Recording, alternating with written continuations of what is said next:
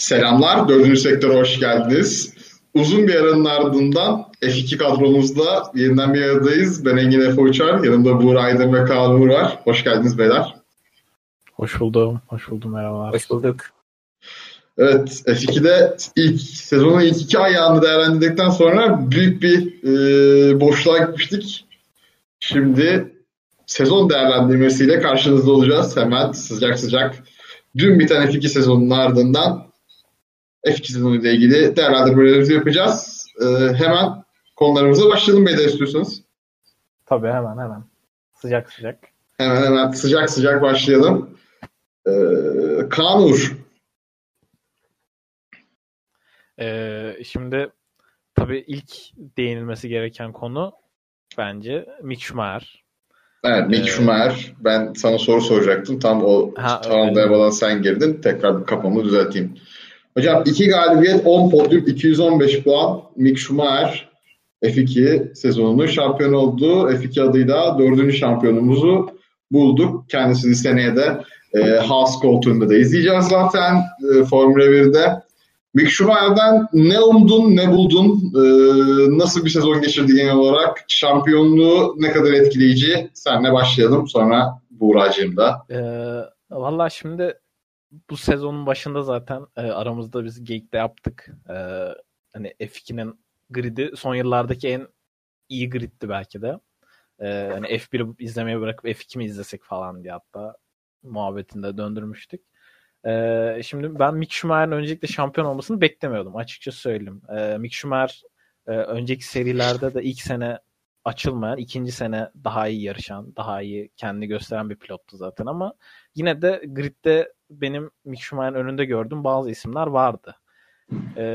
Ki bence hala ben öyle düşünüyorum. Mick Schumacher kendisinden önceki şampiyonlar gibi, yani George Russell ya da Charles Leclerc gibi diğerlerinden çok daha üstün bir performans sergileyerek şampiyon olmadı.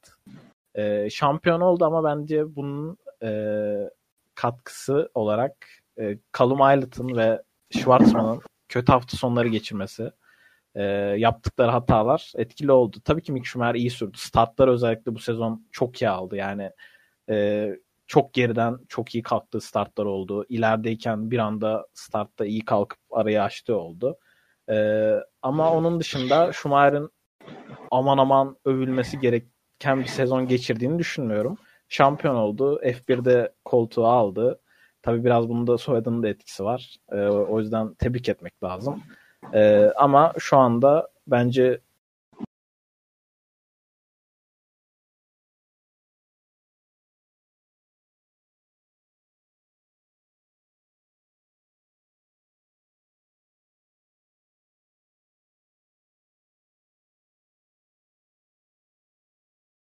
dediğim gibi böyle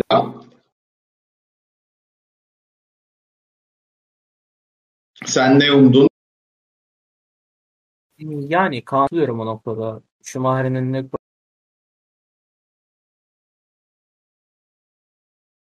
koyabileceğim pilot. Mesela Haas'la verdiği ilk röportajlardan birinde sürüş stilini hep akıl üzerine koyuyor Schumacher'de. Yani tabiriyse clutch hareketlere değil de daha çok yarış içinde stratejiye, lastikleri korumaya falan filan bunlara önem veren bir sürüş stili öne çıkarmaya çalışıyor.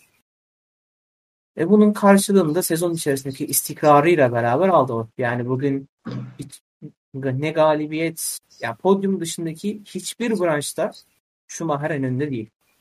Ama puan tablosunda Schumacher en önde.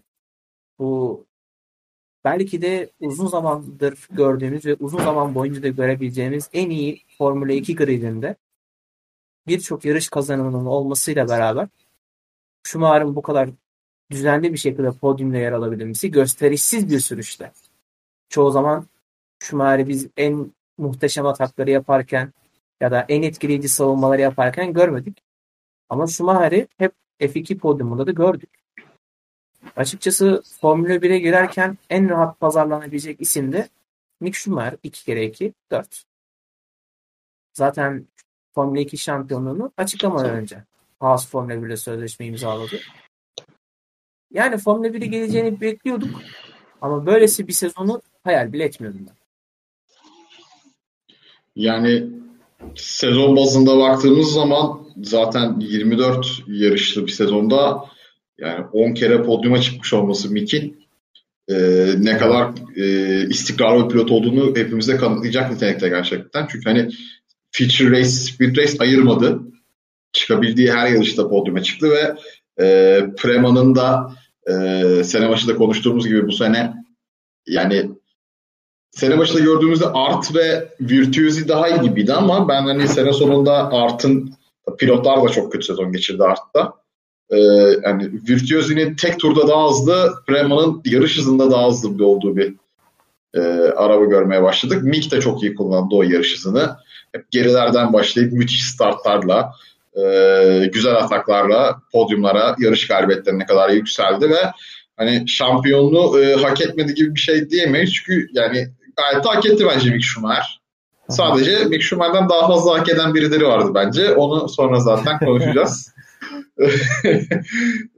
Zaten Mick'in Formula 1'e gelmemesini düşünmek de biraz saçmalık olacaktı böyle giderken. Yani Ferrari Driver Academy'sinde zaten söylediğimde müthiş bir üstünlük var. Haas'la birlikte de Formula 1'e adım atacak. Bir küçük Haas değerlendirmesi alayım sizden. Ne bekliyorsunuz 2021'de Mick'ten? Hemen kısaca. Nasıl geçer sizce sezonu? Girebilirsin. Normalde Mick Schumacher'in alt seviyelerdeki çaylak senelere hiçbir zaman çok parlak geçmedi. Bu yani 2021'de de Mazepin'e bile yenilebilecek bir Mick Schumacher görebiliriz. Endişelenmemek gerek. Mick Schumacher'in buraya gelen noktada alameti farikası ikinci sezonun yarısından sonra, yani 1,5 sezon sonra parlaması, şov yapması. O yüzden ilk iki sene Schumacher'in gelişiminde çok kafaya takmamak gerek. 2022 Macaristan'a kadar sakin diyorsun yani. Aynen öyle. Ben de katılıyorum Buğra'ya. Yani zaten iki tane çaylak pilot yarıştıracaklar. Zaten Haas'ın şu anki durumu da ortada. İlk çıktıkları seneden, ilk kurdukları seneden çok daha kötü duruma gelmeleri. Böyle bir yeniden yapılanma, yeni bir pilot kadrosu gibi bir şeye ihtiyaçları vardı. Belki bu enerji, bu gençliğin ferahlığı iyi gelecektir onlara ama ben de Buğra gibi ilk sezon çok baskı olmaması gerektiği düşüncesindeyim. Çok büyük beklenti olmaması gerektiği düşüncesindeyim pilotlardan. Ben de sizin aynı şekilde düşünüyorum ama bu gidişle Cumhuriyet'in 100. yılında Charles Leclerc, Schumacher, Ferrari'de hayırlı olsun diyorum. Eklemek istediğiniz başka bir şey yoksa Mick Schumacher'e geçelim sonraki konuya. Buğra'cığım, en sevdiğin konuyla başlıyoruz şimdi. Prema katıldığı 4 seride birden hem pilotlar hem takımlar şampiyonluğunu almayı başardı. İnanılmaz bir başarı gerçekten. Yani feeder serizde arabalar bir bakıma hepsi neredeyse aynı. Çok küçük farklar var arasında ama hani hem F2'de hem F3'te hem Formula Regional'da hem de İtalya F4'te hem takımlar hem pilotlar şampiyonluğun gelmesi inanılmaz bir başarı. Ve Prema demişken de yine Grid'in parlayan isimlerinden Robert Schwarzman'ı da konuşmadan geçmeyelim dedik. Ne oldu, ne buldun Buğra Schwarzman'dan? Senle başlayalım. Ben Schwarzman'dan önce Prema'ya değinmek istiyorum. Geçen sene miydi? Hasbelkader Prema'nın 2020 senesini konuşurken Prema'dan şampiyonluk için mücadele edebileceği bir araç rica etmiştim. Şansım yaver gitti. O araç Prema'da çıktı ama garajın yanlış tarafında çıktı. Schwarzman'a gelince Kaan'la yayın öncesi konuşuyorduk. Pilotlardaki o şampiyon materyalinin, şampiyon kumaşının ne olduğundan konuşuyorduk. Formula 1 ekseninde bakıyorduk. Robert Schwarzman biraz daha şampiyonluk ışığı olan pilotlardan biri. Yaptığı her hareketi insanlara satabiliyor bir şekilde. Yani yaptığı her hareket etkili olabiliyor. İzleyicilerden, taraftarlardan karşılık bulabiliyor. Takımlardan karşılık bulabiliyor. Bu açıdan büyük bir isim. Ben Schwarzman'dan biraz daha güçlü bir sezon bekliyordum istikrar olarak. Ama Schwarzman gerek sezon içerisinde gerek çoğunlukla yarış işlerinde kaybolan bir görüntü çizdi. Lastiklerini korumakta çok zorlandı. O da gridin geri kalanı gibi 18 ilk kez kullanıyor. Çaylak olması onun mazereti değil. Lastikleri kötü yönetti. Araç ayarlarından sezonun özellikle ortasından sonra memnun olamadı bir türlü. Aracı setup'ını yapmayı beceremedi Prema ile beraber. Bu onlara Robert Schwarzman'ı kaybettirdi biraz daha. Yoksa bu senenin en iyi çaylağı olabilirdi. Şu anda F2'de en çok galibiyete ulaşan isim feature sprint'i beraber sayarsak Robert Schwarzman. Gayet etkileyici bir çaylak sezonu ama Schwarzman daha iyisini yapabilirdi. Kaan? Şimdi Prema'dan başlayayım. Önce zaten Prema F2 dışında diğer serilerde zaten ambargosunu koymuş bir takımdı. Ama F2'ye Leclerc'ten sonra bir Art dominasyonu vardı. Prema Art'ın yanına bile yaklaşamıyordu. Ama bu sene Buğra da söylemişti umarım rekabetçi bir araba verebilirler diye. Gerçekten yapmışlar yani. Hem takım düzeni olarak hem araba olarak bu sene gayet başarılı geçirdiler. Hem pilotlar şampiyonluğu hem takım şampiyonluğunu kazandılar. Robert'a gelince Robert bence çaylak sezonunda çok kötü bir sezon geçirmedi. Yani tabii F3 şampiyon olup geldiği için ve yeteneklerini herkes hemen hemen bildiği için daha büyük beklentiler vardı ondan ama tabii beklentilerin altında kaldı. Buğra'nın da dediği gibi özellikle lastik yönetimi konusunda gridin çoğu çaylaktı. Bu bir bahane değil. Buğra'nın da söylediği gibi. Onun dışında seneye bence Prema'da kalacağı açıklandı bu arada. Schwarzman'ın yaklaşık 1,5-2 saat önce. Prema yine seneye böyle rekabetçi bir araç üretip böyle şampiyon olabilecek bir takım düzeni oturtursa yanına Oscar Piastri gelecek. Piastri'den ben önde görüyorum Robert'ı. Benim için seneyenin 1 numaralı şampiyonluk adayı. Bunu söyleyebilirim. Evet, Robert Schwarzman güzellemeleri yine sezon başlamadan başladı. Yani çok hızlı bir oğlan. Katılıyorum size gerçekten. Yani saf hızı var. Zaten doğum günü de çok iyi bir tarih. Yani 16 Eylül'de doğan insanların hızlı olduğunu hep görüyoruz. Hem çevremizde hem F2'de. Yani gelecek senenin 1 numaralı adayı şu anda kağıt üstünde kesinlikle Robert Schwarzman gözüküyor. Çünkü Prema benim beklemediğim bir gelişim adımı attı F2'de. Virtuosi ile birlikte dediğim gibi artık şampiyonla oynayabilecek bir arabaları var. Robert Schwarzman da bir sene üstüne tecrübelendi.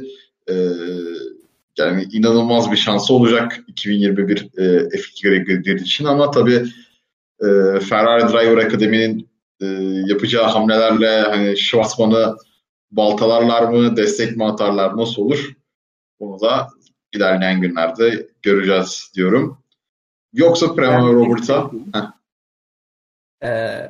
Robert Schwarzman'ın sezon içerisindeki dalgalanmalarda bir de şöyle bir kişisel mazereti var. Yani sezon başından önce zannederim babasını kaybetti Covid 19'dan. Doğru. Yani birçok pilot için babalar çok anlam ifade edebiliyor. Schwarzman'ın da kariyeri boyunca babası çok ciddi ona yardımcı olan bir isimdi. Onun hayatını kaybetmesi Schwarzman'ı da sezon içerisinde mental olarak etkilemişe benziyordu. Onu da ekleyelim. Evet, Buğra Aydın yavrusunu korudu. Ve yoksa eklemek istediğiniz bir şey. Gerçek pilota geçiyorum. Geçelim hemen geçelim. Hemen geçelim. Kaan Uğur, bu Callum Ilott niye şampiyon olamadı ya? Callum Ilott niye şampiyon olamadı? Ya yazık oldu gerçekten. Şimdi önce onu söylemem lazım. Bu kadar tek turda böyle bir grid'e karşı dominasyon sağlaması, Virtuosi gibi takım arkadaşı da ki hani Zhou tecrübeli bir pilot. F2'de kötü bir pilot da değil. Ona karşı böyle bir üstünlük kurmasına rağmen Mick'i geçememesi, o Bahreyn'de ilk yarıştaki sprint race'te Daruvala'ya çarpması üzdü yani gerçekten. Ya FDA'nın da ben Callum'u Mick kadar desteklediğini düşünmüyorum. Hem manevi hem de maddi olarak. Onun dışında yani seneye zaten F2'de yarışmayacağını açıkladı. Muhtemelen F1'de paddock'ta gezer. Ocon gibi. 2019 Ocon gibi. Ferrari yedek pilotu mu olur artık bilemiyorum ama yani yazık oldu. Gerçekten konuşurken içim gidiyor. Yazık ettiler çocuğa. Evet Buğra Aydın. Senin sevdiğin ama bir taraftan da Prema'dan dolayı düşman olduğun bir isim Callum Ilott. Bir kere Callum Ilott TDA'nın çocuğudur. Her zaman arkasındayız. Mattia Binotto. Onu pek anmasaydık yani. O söylemiş gibi. Yani. Ya biraz bence araca da bağlı. Biraz daha belki de araç Callum'un sürüş stiline tam oturmadı. Yani tek turda aracın canını alabiliyorduk Callum Ilott. En fazla pole pozisyonu alan isim. O konuda hiçbir sıkıntı yok. Ama yarış temposunda biz Callum Ilott'ı tamam atak yaparken gördük ama atak yaparken gördüğümüzden daha çok atak yaptık. Schwarzman'ın yaşadığı yarış içi temposu sorunlarını Callum Ilott da yaşadı. Tek farkı Callum Ilott çok daha istikrarlıydı. Kaza bela onu daha az buldu. Tamam Silverstone yarışı akıllarda yer alıyor o ikonik. İçinde hani şampiyonluğun gittiğinin farkında olduğu haldeki fotoğrafıyla ama yani Callum Ilott o da istikrarıyla bu noktaya kadar getirdi şampiyonluğu. Daha az galibiyetle, daha az podyumla bu noktaya kadar getirdi. Ya Feda'nın da şu anda ne yapacağı konusunda hiçbir fikrim yok. Callum Ilott harcanabilir korkum da var. Yalan yok. Umarım ileride güzel bir gelecek bekliyor. Ya hani benim son yıllarda izlediğim en etkileyici tek tur performansları hep Callum Ilott'tan geldi bu sene. Hani zaten hep kendi aramızda konuşurken söylüyorum. Bir daha söyleyeceğim. Hani Pierre Gasly'nin Formula 1'e gidişi gibi bir durumu var şu anda Callum Ilott'ta. İnanılmaz hızlı bir çocuk tek turda ki hani hep bahsettik 5 tane pol aldığından son polünün o Bahreyn'deki polde yani 0.4 saniye fark atması o pistte o araçla inanılmaz bir şey. Kimse yanına yaklaşamadı. O orta sektörde inanılmaz bir fark açmıştı millete. Hani inanılmaz hızlı bir çocuk ama yanlış yerde yanlış zamanda Buğra Aydın'ın deyimiyle bence. Çünkü FDA'da önü kapalı yüksek ihtimalle hem Mick Schumacher hem Robert Schwarzman'la Formula 1'e gideceği yolda kapalı gözüküyor bu saatten sonra. Kaan'ın dediği gibi 2021'de herhangi bir seride yarışmayı planlamıyor şu anda Callum Ilott. Hepsinin biraz pahalı geldiğini söylüyor bütçesine. Formula 1 padoğunda güzel gömlekleriyle Essere Ferrari maskesiyle artık caka sata sata gezecek paşam. Ona tavsiyem Alfa garajının oralarda gezmesi. Haas zaten kapalı. Fred Vassör'le. Kimiden öğrenir bir şeyler.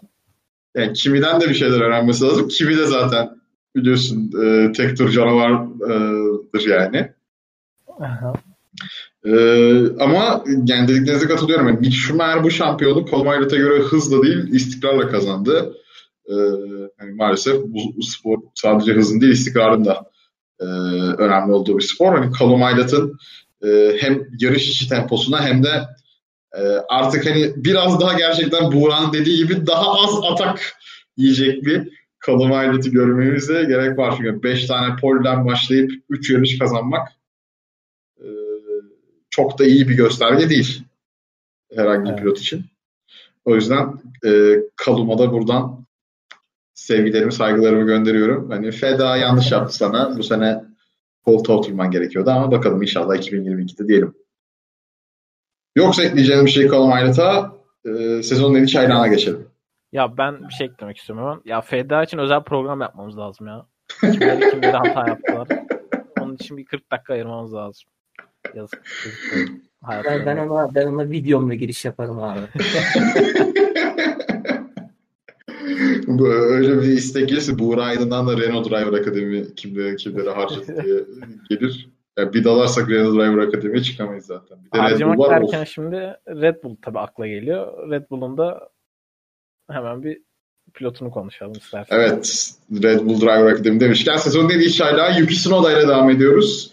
Tsunoda son yarışla birlikte puan tablosunda Callum Ilott'ın sadece 1 puan gerisinde. Yani Callum Ilott 101, Yuki Tsunoda 200 puanla tamamladı. İnanılmaz bir çaylak sezonu. Muhteşem etkileyici bir çaylak sezonu geçirdi. Özellikle sezonun son kısımlarında tempoyu iyice arttırdı. Üst üste pole pozisyonları, üst üste yarış galibiyetleri ve Alfa Tauri koltuğuna giden yolda da kendisine güzel bir yol yapmış oldu. Gördüğümüz kadarıyla Helmut Marko ile de arası iyi. Zaten Honda desteği de var. 2021 yılında F2 2020 gridinin Formula 1'e mezun edeceği isimlerden biri olması artık şüphe götürmez bir gerçek gibi duruyor. Evet Buğra'cığım, Yuki Tsunoda, Alfa Tauri, Pierre Gasly, Dan Ticktum. Buyurun efendim. Tsunoda'nın geçirdiği bu çaylak sezonu gerçekten çok etkileyici. Geçen seneden çünkü biraz dağınık bir performans vardı. Geçen senenin sonunda konuşmuştuk. Bu sene gerçekten Carlin'le yapabileceğinin en iyisini yaptı. Genellikle çok daha akıllı bir sürüş yaptı Tsunoda. Benim hatırladığım öyle çok aman aman büyük bir çaylak hatası yok hatta.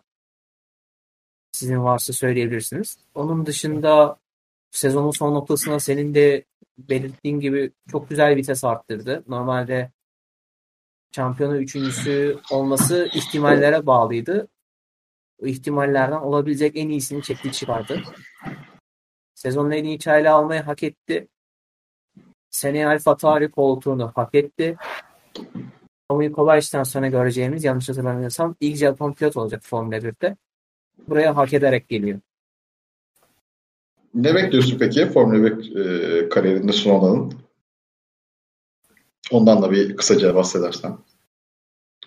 Ya ilk sezonunda biraz daha öğrenme eğrisi yavaş olabilir. Ama ikinci sezonunda yani 2022'de bu seneki gibi karmaşık bir sezonda podyum alabilir. Podyum alabilir. Evet. Alfa Tauri'ye olan desteğin arttığını buradan görebiliyorum Buğra Aydın'da. Şu anda zaten Alfa Tauri tişörtü giyerek yapıyor bu podcast'i.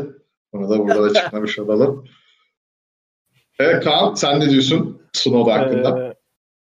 Söylediğiniz gibi Helmut Marko'nun da desteği vardı. Honda'nın da desteği vardı. Çaylak olmasına rağmen büyük hata yapmadan iyi bir sezon geçirdi. O yüzden zaten hani F1 için her şey hazır. Son yarışlarda zaten Bahreyn hafta sonunda özellikle parladı. Yani bir 2 hafta daha olsa herhalde bir şampiyonluğa giderdi. Yani Carlin'in bu performansıyla, kendisinin bu performansıyla falan. Yani hem Asya pazarına açılması için Red Bull'un da iyi bir pazarlama olacak. Alfa Tauri'nin de aynı şekilde. Honda'nın da desteğinin olması tabii elini güçlendiriyor Tsunoda'nın. Yani F1'de ilk sezon Gazi'nin arkasında kalmasını bekliyorum. Yani Gasly zaten tek turda çok baskın bir pilot. Yarış performansı olarak da tecrübesiyle öne geçecektir. İkinci senesinde Buğra'nın da söylediği gibi karışık yarışlarda vesaire podyum yapabilir. Alfa Tauri buna meyilli bir takım. Karışıkta iyi değerlendiren bir takım. Tsunoda da bu konuda avantajını kullanacaktır. Carlin'de çünkü çok fazla böyle karmaşıklı vesaire sevip ondan faydalanan bir sezon geçirdi. Her yerden çıkabildi bir anda yarışın ortasında. O yüzden bakalım, geleceği şu anlık parlak gibi duruyor. Ben de katılıyorum size. Gerçekten yani ben de büyük bir hatasını hatırlamıyorum. Ki yani çaylaklar arasında sivrilen iki kişiden biriydi Schwarzman'la birlikte. İlk başta bir şüphelerim vardı benim de Formula 1'e giderken hani Honda Red Bull projesinin hani Red Bull'un biraz daha hadi Honda'yı da gönlünü tutalım yani gönlü ferah olsun onların da bir pilot olsun falan filan diye F2 ve F1'e getirilmiş bir isim olarak gözüküyordu ki hani Jüri Vips'in olduğunu düşünüyordum ben Red Bull Driver Academy'de önde pilotun ama Yuki Tsunoda o torpili hak etmediğini gösterdi bir anda. Hani hak etmediğini dediğim kendisi kazıya kazıya da gelebileceğini gösterdi. Çok da iyi sezon geçirdi. İlk sezon tabii yine Pierre'in yanında alışma sezonu olacak onun için. Onun sonrasında Yuki Tsunoda'nın da hani başına çok büyük bir şey gelmedikçe ve büyük bir form kaybı yaşamadıkça Red Bull'da bir 2-3 sezon Formula 1 olduğunu düşünüyorum ben. Red Bull'da dediğim Alfa Tauri'de ya da Red Bull Racing'de artık orası Marko ve Horner'ın bileceği iş.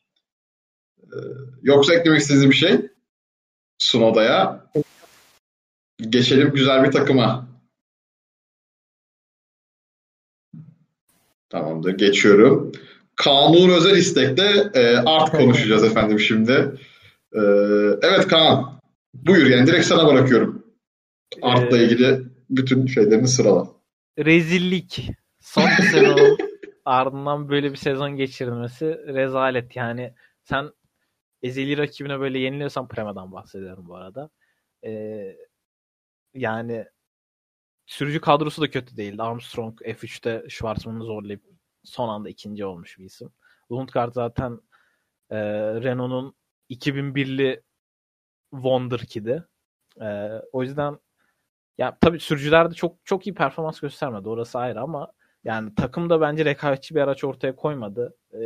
Prema'ya, Virtuosi'ye ağır farklı yenildiler. Yani neden böyle oldu?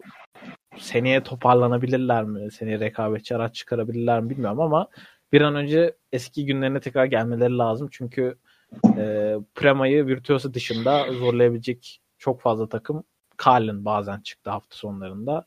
Onun dışında çok yani orta sıra takımı oldu artık bir anda. Bunun sebebini bulup bir an önce çözmeleri lazım. Buğra'cığım senin var mı Art'la ilgili bir lafın? Sene başında abi Art OP bunlar olmamış bunları dağıtalım dediğim bir podcast'imiz vardı. Artık oradan sonra ne olduysa Kaan gene iyimser yaklaştı. Orta sıra takımı dedi. Yani alttan bir pilot son 5'te yer alıyordu genellikle. Onu orta sıraya mı yazarsın, arka sıradakilere mi yazarsın artık tartışmaları noktaya geldi artık. Gerçekten Kaan'ın ilk başta dediği gibi rezalet bir sezon içi yönetimi. Armstrong'la Lundgaard'la düzenli podyum kovalıyordu Red Bull Ring'de. Ondan sonra hala biraz daha momentumları vardı. Bir anda yok oldular gerçekten. Yani Lundgaard'ı gördük sezon ortasından sonra adam akıldı. Hadi Lundgaard'ı biraz daha gördük de o da çok silikti. Armstrong'u zaten bir süre abi adam puan almayı unuttu ya. Ben yarışından emin değildim ya bir süre. Marcus Armstrong. Yani aylardır puan almadı bu adam. Yani Roy Nissany'lerle falan yarıştı Art makinesiyle. Yazıktır günah. Marcus Armstrong'un da unutmak isteyeceği sezonların başını çeker. Seneye ne yaparlar? Nasıl gider bu iş? Yani Prema buradan döndü. Prema'nın geçen seneki halini hatırlayalım. Şangen'i hala hatırlıyorum. Prema oradan geri döndü. Aslında köklü bir takım. Fred Vasseur, Nikola Todt zamanlarında güçlü bir takım. Buradan geri dönebilir. Ama gerçekten bu sezondan çok fazla ders çıkarmaları lazım. Yani ben Art'la ilgili hiçbir şey söylemek istemiyorum. İnanılmaz bir hayal kırıklığı benim için Art. Yani Lundgaard'ın bir tek şey performansını hatırlıyorum ben ilk yarışlar haricinde. Mugello'da gayet iyiydi Lundgaard. Onu hatırlıyoruz sadece. Marcus Armstrong bir Bahreyn yarışları bir de hani Avusturya yarışları. Adam sezon başı sezon sonu var. Ortası yok direkt. Direkt yok. Hani direkt bir şey çakıldı yere. Büyük hayal kırıklığı benim için. Yani ben Art'la ilgili konuşmak istemiyorum ama bakalım. Art'ın da biz kayıttayken test kadrosu geldi. Onu da birazdan yeni sezon haberlerinde konuşuruz diyorum. Eklemek istediğim bir şey yoksa Art'la ilgili bir başka yıldız parlatan çaylığa geçiyorum. Felipe Drugovich'le devam edelim. MP Motorsport'un muhteşem geçen senesinin ardından Jordan King, Mavi Ragunatanlı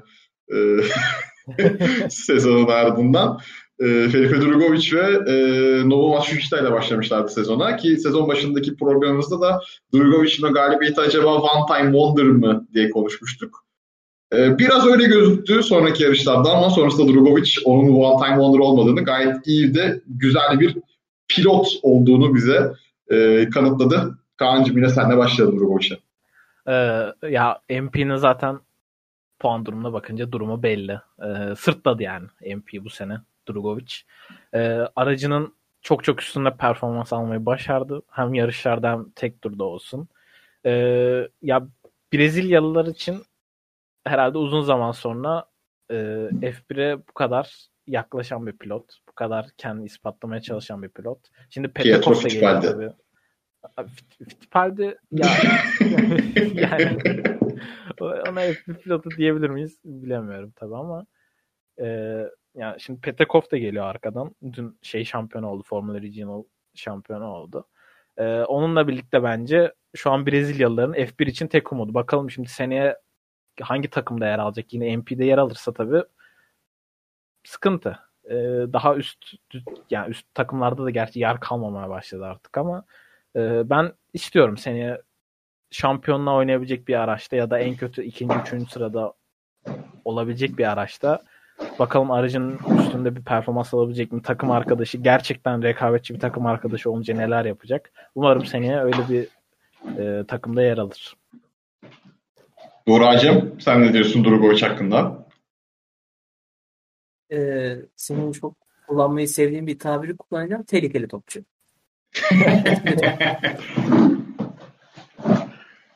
Ya sezon başında yani sormakta haklıydık. Acaba bu bir kereliğe mahsus bir performans mıydı diye. Bize bunu sorduracak sebepleri de vardı Drugovich'in.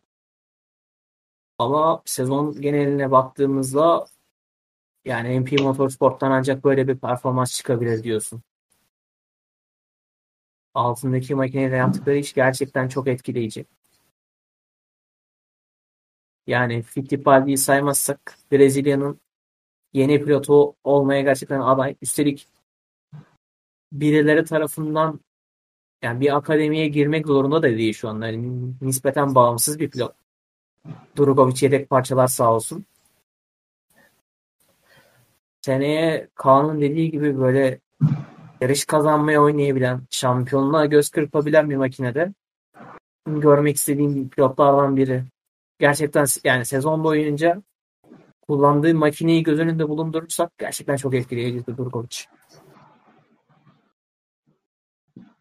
Ben de katılıyorum size. Yani Drugovich benim gerçekten ilk geldiği andan beri şüphelerim vardı ama topçu olma yolunda ilerleyen bir pilot.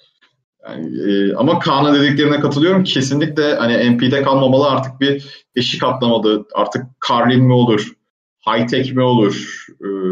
Bilmiyorum ama hani ya üst sıradaki takımlar biraz daha kapalı. Bu arada hani Carlin de kapalı gibi. Onunla ilgili de bir haber düştü. Ona da yine birazdan yeni sezon haberlerimizde konuşuruz. Diyorum. Ve Drugovich'i de geçerek son mezuna geliyorum Formula 1'e giden. Gelelim. 8 milyar dolar. İnanılmaz bir para gerçekten. Hani yüksek ihtimalle 4 milyar insan bir araya gelse anca toplarır 8 milyar doları. Nikita Mazepin'in babasının serveti bu. Buğra'cığım. Yani ben başka bir şey söylemek istemiyorum. Hani yok Haas'ta nasıl olur? High-tech'te nasıl sezon geçirdi? Hani High-tech'te nasıl sezon geçirdi tabii biraz konuşalım da. Hani başka da bir şey demek istemiyorum Mazepin'le ilgili. Sen buradan abi. Lawrence Stroll Formula 1'e bir para ortaya koydu. Baba Mazepin'de görüyorum ve arttırıyorum dedi. Gerçekten. Ya inanılmaz yani, arttırdı. Formula 1 koltuğu yani. Ben böyle bir şey görmedim aga ya. Kaç dedin sen? 8 milyar dolar mı dedin? 8 milyar dolar evet abi. Lawrence Stroll'ün 2,5 milyar dolar serveti. Vay anam vay babam vay. Sen bu arada 4 milyar kişi bir araya gelsek ancak toplarız zaten. 4 milyar kişi Türkiye'deyse o kadarını da toplayamayız. $1 çıkaran da zengin. Yani neyse çok. Ay aman. Ya şimdi Mazepin'in sürüşüne bakmak istiyorum. Abi sürüşüne de bakamıyorum. Adam babadan parasıyla geldi şimdi. Bu Mazepin bu sürüşte Haas'ta koltuk mont bulamaz daha da var yani. 2 yere 2-4. Ha, şöyle söyleyeyim. Bir Mahavir değil. Tamam. Bir Mahavir değil. Bir Şangeraya değil. Ama bu da topçu yani. Böyle ağızda kekremsi bir tat bırakıyor biliyor musun Engin'cim böyle. Mazepin'e böyle bakıyorsun. Bir, mesela bu Bahreyn çok net bir artık bir somut örnek çıkardı. Hele bir de sözleşme imzalama aşamasında. Ya böyle Mazepin'in böyle sürüşü, bakışı, edişi böyle ağızda değil. Kekremsi bir tat bırakıyor. Ama 8 milyar dolar bir anda her şeyi bir tatlılaştırıyor biliyor musun? 8 milyar dolar böyle ağızda böyle çok karamelize, çok hoş bir tat bırakıyor. O yüzden ben çok fazla bir şey demek istemiyorum. Buğra şu anda Günter Steiner'in taklidini yaptı son 2 dakikada.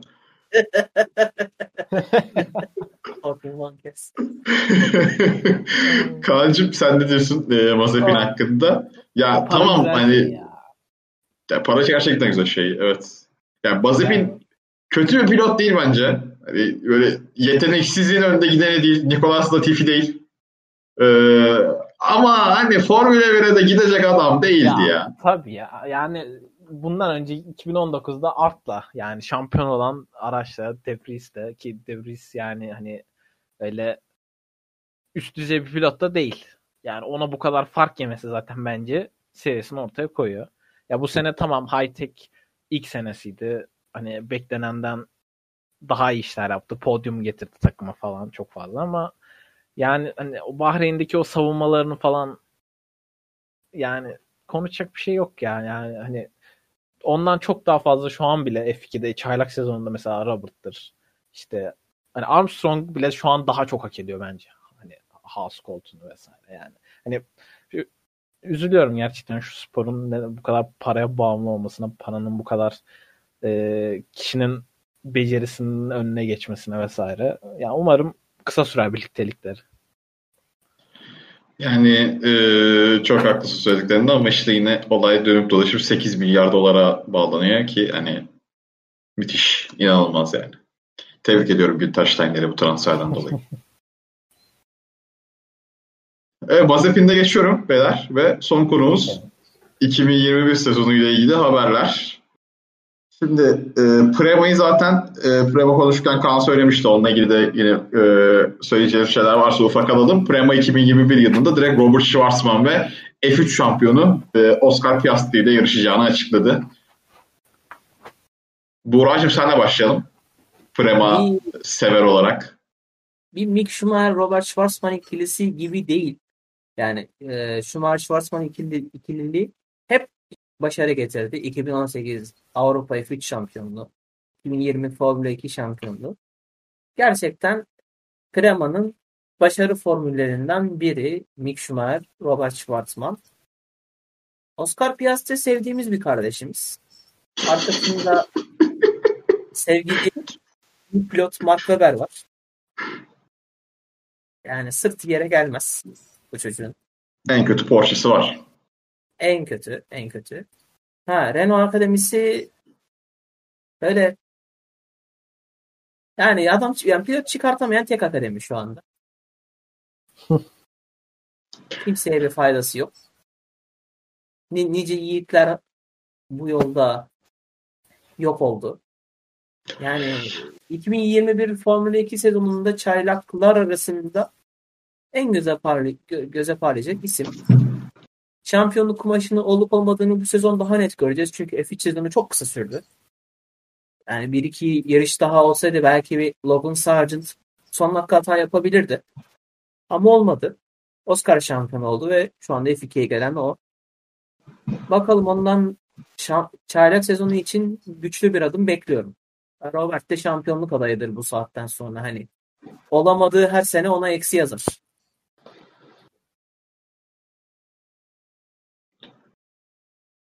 Kaan, sen ne diyorsun? Yani Robert ve Piastri bence güzel ikili. Yani seneye Prema yine böyle bir araç üretirse, diğerleri rakipleri de Virtuosi ve Carlin ve Art da yine böyle araç üretmeye devam ederse bence bu pilot ikilisi yine seneye Prema'yı şampiyonluğa götürecektir. Tabii Robert'ın gerisinde hem tecrübe olarak hem pilotaj olarak yani F3 şampiyonu oldu. Ya Buran da dediği gibi son ana kadar bir hani öyle baskın bir şekilde, dominant bir şekilde şampiyon olmadı F3'te de. Ya bakalım. Çaylaklar arasında yine söylediğiniz gibi en öne çıkan isim olacaktır. Ama üst sıralarda tutunup şampiyonluğa oynayabilmesine yetecek mi bu? Seneye görelim. Yani ben de Oscar Piastri'den çok ümitliyim. İnanılmaz yetenekli bir pilot olduğunu düşünüyorum. Ama hani F2'de en az bir sezon geçirmek gerekiyor. Evet. O kumaşını kalitesini göstermek için. O yüzden kesinlikle Schwarzman yine bence de öndeki pilot. Prema'yı kapatıyorum. Açıklananlardan devam edeceğim. Yani dedikodular da var ama önce resmileri konuşalım. Art test kadrosunu açıkladı. 2021 kadrosunu değil, test kadrosunu açıkladı. 8-10 Aralık'ta yapılacak. Yani yarından Perşembe'ye kadar yapılacak test kadrosunu açıkladı. Christian Lundgaard ve Théo Pourchaire. Buğra Aydın. Ne diyorsun? Yani Pourchaire Art'a hayırlı olsunsa tehlikeli topçu. Net. Bak bu gerçekten tehlikeli topçu ama. Yani kanattan hızlı akabilen kuleli oyun yani bu. Bir anda rüzgar gibi geçebiliyor. Hala 17 yaşında mı 18'ine geldi mi? Hala 17 abi. 18 olmadı da. 2003'te olan. Çok acayip. Yani belki de Max Verstappen'in mesela Formula 1'e erken gelmesinin kendisi açısından çok fazla artısı olduğu gibi bir takım eksileri de oldu. Yani yapması gereken birçok hatayı Formula 1 sahnesinde yaptı. O açıdan insanların gözüne de biraz baktı. Yani Théo Pourchaire tamam seneye F2'ye çıksın, hakkıdır. 17 yaşında çaylak senesinde Art makinesiyle F3'te tamam kaliteli bir iş, çok kaliteli bir iş. Velev ki seneye de Art makinesi düzgün çalıştı ve Pourchaire şampiyon oldu, ne olacak abi? Yani 18 yaşını yeni doldurmuş birisi. Antonio Giovinazzi yerine hayırlı olsun. Antonio Giovinazzi değil de Raikkonen yerine olabilir. Orası sağlar koltuğu şu anda Raikkonen'de. Kardeşim Buğra Aydın. Ne canım. Bak bunları konuşmuyoruz bak. Yani illa bana burada vur kır parçala burayı editle diyorsun yani. Editi hangimiz yapıyor diye. Bilmiyorum. Yani uzaktan bilgisayarda müdahale edelim lütfen. Bak böyle şeyler kullanmayalım. Evet. Rica ediyorum. Pourchaire'in biraz alt serilerde tecrübe kazanması lazım. Formula 1'e donanımlı bir şekilde gelmesi için. Seneye F2 muhtemelen hayırlı olsun ama onu biraz zor bir öğrenme senesi bekliyor olabilir. Yani Pourchaire biraz erken büyümüş gibi olabilir. Çok kaliteli ama biraz beklemesi lazım. Lundgaard'da ondan muhtemelen seneye bir performans bekleniyor.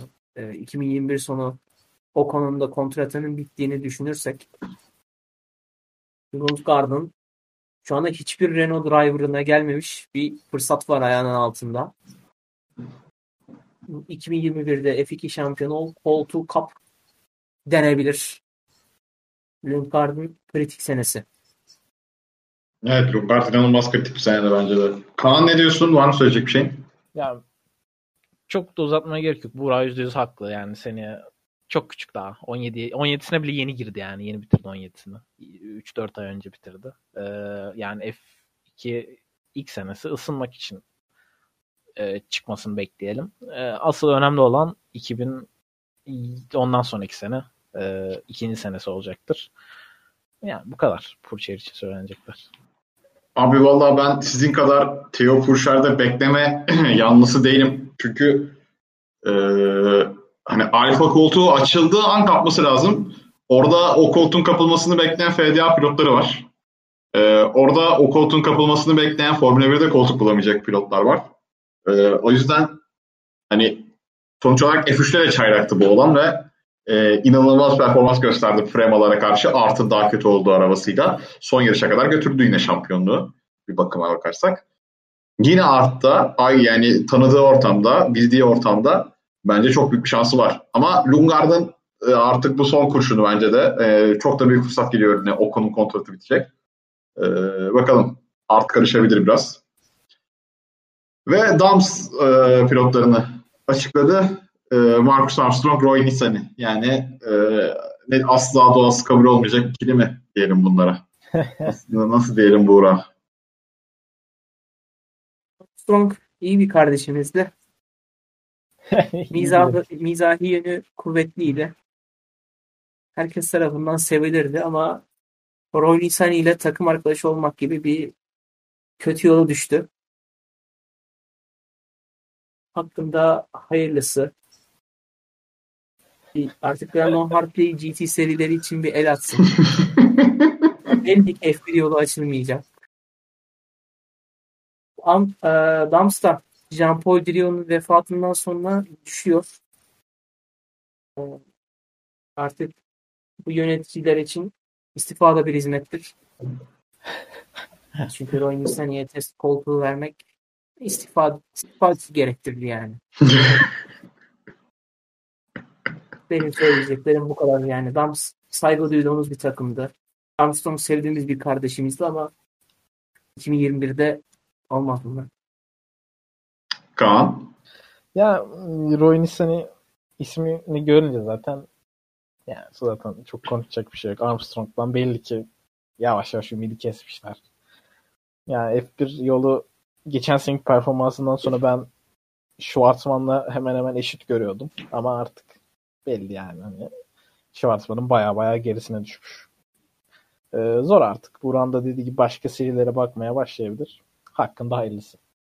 Yani Dams'ın bu sezon Dan Ticktum'la sadece Sprint Race'de yarış kazandığını düşünürsek yani Marcus'u inanılmaz zor sezon bekliyor. Yani FDA'da da kesinlikle sıra düştü. Valla neler yaşayacak ben de merak ediyorum. Ve iki tane de ayrılık haberimiz var kesin olarak. Birincisi Şangelel Formula 2'den ayrıldı. Allah razı olsun. İkincisi de Callum Ilott söyleyeceğim zannetti herkes değil. Pedro Pique açıkladı Şaruz'dan ayrıldığını. Formula 2'de yarışmayacağını. Hani ben ikisiyle ilgili de bir şey demek istemiyorum. Zaten Şangelel'e gerçekten Allah razı olsun. Sizin diyeceğiniz bir şey var mı bilmiyorum ama. Yok yani zaten ikisi de hani belli neden burada oldukları. Ya Pedro Pique'nin ayrılırken paranın sürücünün yeteneğinin önüne geçmesini bahane göstermesi de ilginç olmuş. Evet. Neyse ben Pedro Pique'ye Max Verstappen'e karşı kendisine dikkat etmesini de söylüyorum. Yani bir an ansızın Dutch kiss gelebilir yani. Yani bu beklenen ayrılıklardı zaten kaç senedir. Ben Giotto'nun da artık yavaştan Abbas yolcu olduğunu düşünüyorum. Bakalım. Artık kaç sene. Ve evet hani tamam söyle. Özür bıraksınlar dilerim. Yani artık. Evet. Değil mi? Bıraksınlar, ben de katılıyorum. Yani. Buğracığım var mı bu iki diye söylemek istediğim bir şey? Zaman tasarrufu adına sizin yorumlarınızı onaylıyor ve bir sonraki konuya geçelim diyorum. Evet o zaman şimdi bu söyleyeceklerimiz biraz dedikodu. Olmaya da bilirler ama olabilirler. Çünkü Formula Scout ve F1 Feeder serisinde gördük haberleri. Virtuosi'nin kadrosu belli beyler. Felipe Drugovich, Guan Yu Zhou test kadrosu. Ne diyorsunuz? Tehlikeli. Ulan sen başla istersen. Evet, tehlikeli. Evet. Tehlikeli. Ha. Yani Drugovich tek tur sever bir abimiz. Tek tur sever bir makine. Alum kaydet. Sürekli bir Drugovich ismi görebiliriz. Yani, alum kaydet geliyor. Sonuçta Drugovich'in oturacağı araba ne olursa olsun şampiyonluk için mücadele etti. Yani kesinlikle MP'den yukarı bir adım. Ama mesela bilmiyorum bir Carlin koltuğuyla yarışır şu anda. Belki Carlin şu anda daha ortalama olarak iyi bir araç sunuyor olabilir. Seneye ne olacak ne bitecek tabii ki de bilmiyorum. Ya da Drugovich ile yeni Virtuosi nasıl bir uyum sağlayacak. Ama Drugovich Virtuosi birlikteliği mutlu eder. Gerçekten yukarılarda görmek istediğimiz pilotlardan biri. Zhou'nun Virtuosi'de kalması demek o zaman yüksek ihtimalle Renault desteği devam ediyor demek. Bu da biraz önce Lundgaard için nasıl kritik bir sene dediysek Zhou için bir kat daha kritik. Çünkü yani Mick Schumacher'in jenerasyonunda bir senesini daha Formula 2'de geçiriyor. 3. senesi olacak artık. Bu sene de yani 2021'de de Renault'u ikna edemezse yavaş yavaş başka seçenekleri düşünmeye başlayabilir. Yani Zhou aslında çok kötü bir pilot değil. Yani bir yandan hani Zhou gitsin, yani simit satsın, onuruyla yaşasın demeyeceğim. Ama yani şu anda kendisi de ikna olmuş değildir şu anki performansına.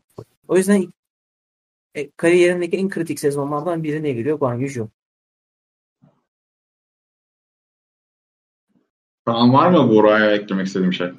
Yok, katılıyorum. Genel hatlarıyla çok doğru açıkladı Buğra. Yani hani Drugovich'e de geçilirse artık Zhou hani bay bay. Zaten hani Renault koltuğu için Piastri ve Lundgaard gibi çok yaşça küçük ve özel yetenekler geliyor arkadan.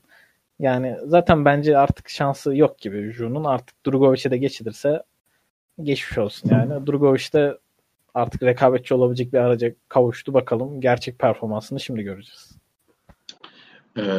Peki diğer takıma geçiyorum dedikodu olarak duran şu anda. Carlin, Cihan Daruvala. İkinciyi tahmin etmek ister misin Buğra? Carlin'e kim gelebilir? Ticktum. Dan Ticktum. Daruvala Ticktum diyorsun. Evet. Bu da yine test kadrosu. 2021 için belki değişebilir. Yani bunlar %80, %90 doğru kadrolar aslında. Yani şöyle söyleyeyim. Ticktum bize sene başına demişti ki ben bir seneliğine geliyorum buraya. Ya hero ya mero. Benim buradan sonra gideceğim yer Formula 1. Efendim yok ben şöyle iyi pilotum, ben böyle uçuyorum, kaçıyorum. Ne oldu kardeşim? Şimdi Carlin'le sözleşmeyi ben mi imzalıyorum?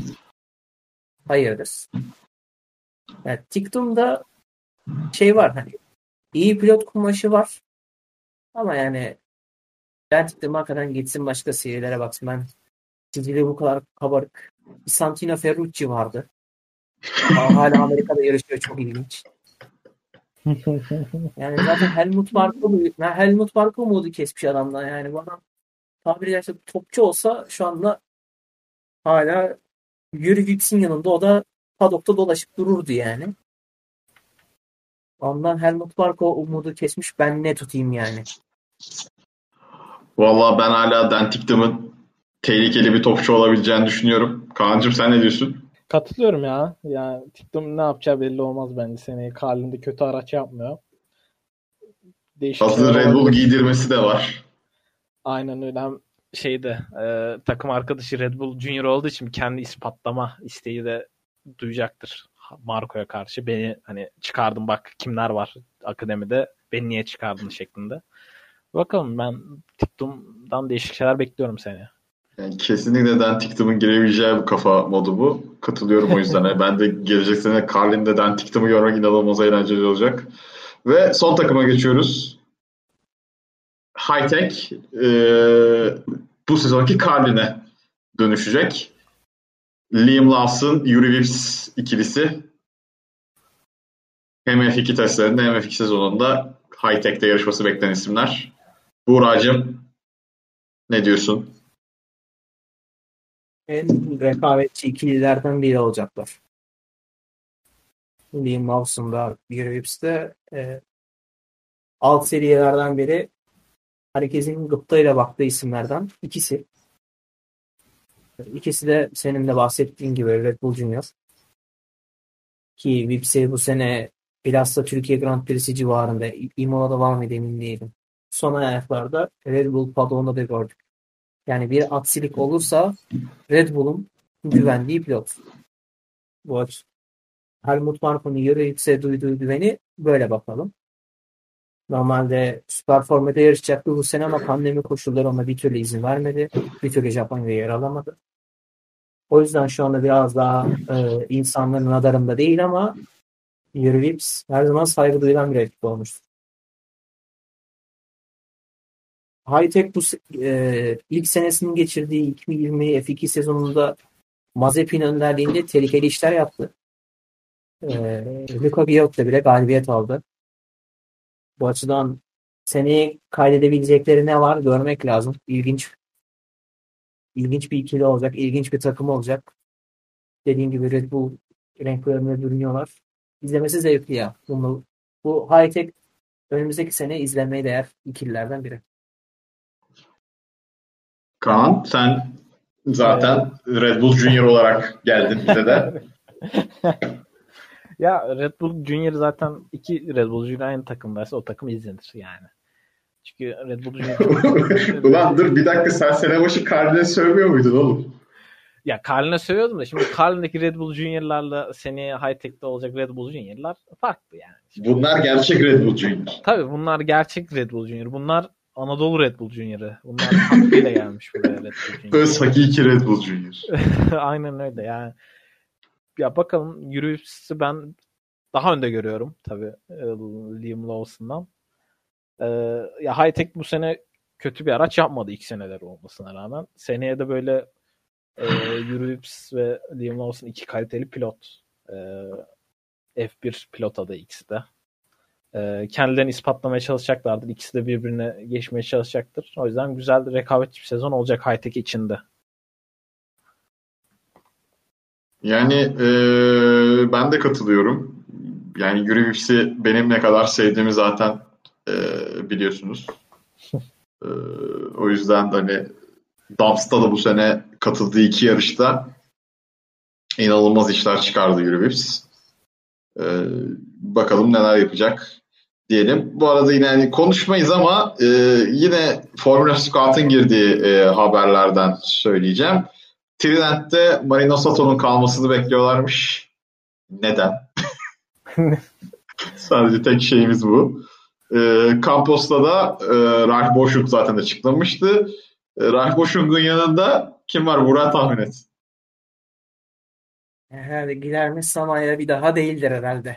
Guilherme Samaia bir daha. Hoppala.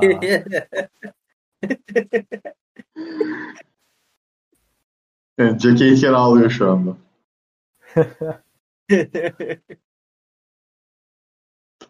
Bakalım, şu anda Şarus, MP, HWA ve Trident'in bir koltuğu boşta Formula Scout'a göre. Onları da kimler dolduracak, nasıl dolduracak bugün ya da yarın sabah erkenden göreceğiz. Eklemek istediğiniz bir şey yoksa kapatalım artık. Zaten gayet de uzun bir bölüm oldu. Gayet güzel, verimli bir konuşma oldu bence de.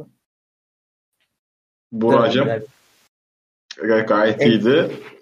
F2 sezon değerlendirmesi her zaman zevkli olmuştur. Buradan da tekrardan Mick Schumacher ve Callum Ilott'ı tebrik ediyorum. En çok Callum Ilott. Topçudur. FDA değerlendirelim. 2022'de Raikkonen, Callum, Alele kol kola. Renault arasını üstada saygılar, hürmetler.